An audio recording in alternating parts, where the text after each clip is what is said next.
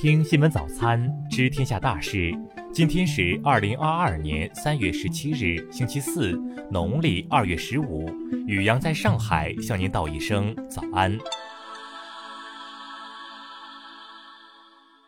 先来关注头条新闻：中国工商银行南宁分行原高管梁建宏通过伪造大额存单。调换储户真实存单，悄悄将李斯、张山等二十八人约二点五三亿元存款悄悄转走。二零二一年十一月，梁建宏一审被判无期徒刑，涉案的储户却陷入了血本无归的境地。多位受害者指出，他们认为梁建宏的行为是职务侵占行为。不过，一审法院南宁中院认为，梁建红依法应当以盗窃罪定罪处罚。南宁中院在判决书中表示，梁建宏原所属单位是否退赔责任主体并不在本案审理范围之内，本院不予评判。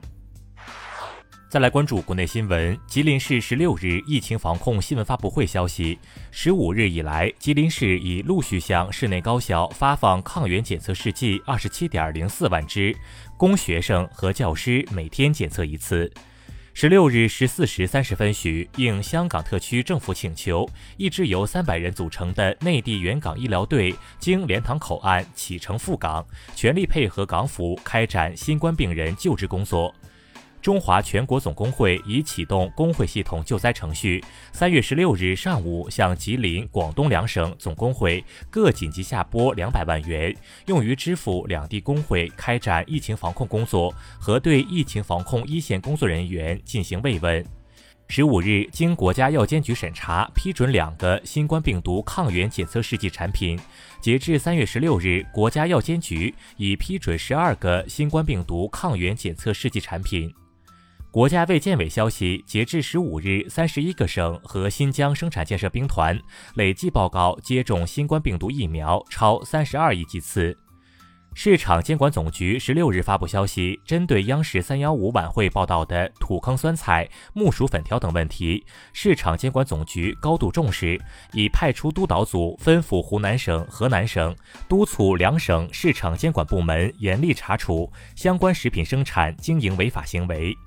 近日，水利部、国家发展改革委联合发布通知，首次将非常规水源最低利用量作为控制目标分解下达到各省、自治区、直辖市，提出到二零二五年全国非常规水源利用量超过一百七十亿立方米，预计比二零二零年增加百分之三十三。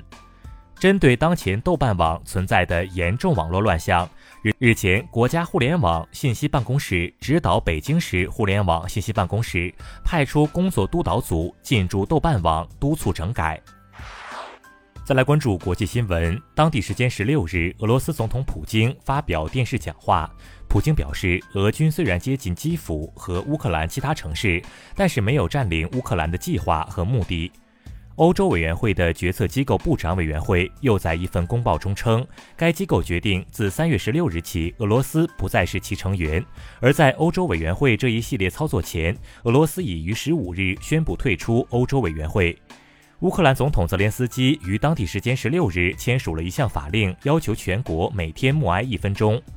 中国地震台网二十三点零五分正式测定，三月十六日二十二时三十六分，在日本本州东岸近海发生七点四级地震，震源深度十千米。克里姆林宫十六日表示，自俄对乌发起军事行动以来，俄罗斯总统普京一直没有与美国总统拜登通话，但如果有必要，两国领导人可以恢复接触。伊朗外长阿卜杜拉希扬十五日说，为成功完成伊朗核问题全面协议相关方谈判，美国应做出必要回应，求在美国一方。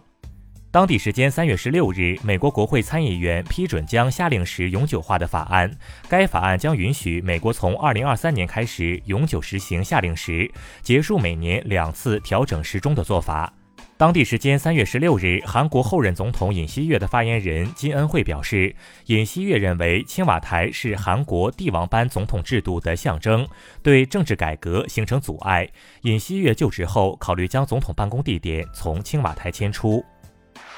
再来关注社会民生新闻。三幺五晚会曝光了湖南华容县插旗菜业收购土坑酸菜黑幕后，公司董事长严清武向消费者致歉称：“我错了，深感惭愧，向广大消费者道歉，在今后接受检查，整改到位。”因为急性喉炎，吉林四岁女童小婉君十一日于吉林省长春市农安县人民医院就医，在等待核酸检测结果期间，疑因没有得到及时救治而发病身亡。家属表示，目前已经和医院达成和解。西湖大学于二零二二年面向浙江省开展西湖大学创新班小规模本科招生试点，创新班首届招生人数不超过六十人，高二、高三学生均可报考。十六日，微信上线了一个全新的状态“抗疫”，为一个戴着口罩的脸表情，同时还在服务内加入了微信里的抗疫服务小全套。温州瑞安市一家布匹店女店员，十六个月内转走店主电脑微信中的钱款累计一百八十多笔，盗窃五百三十余万元。市监察院日前依法以涉嫌盗窃罪对该名女店员批准逮捕。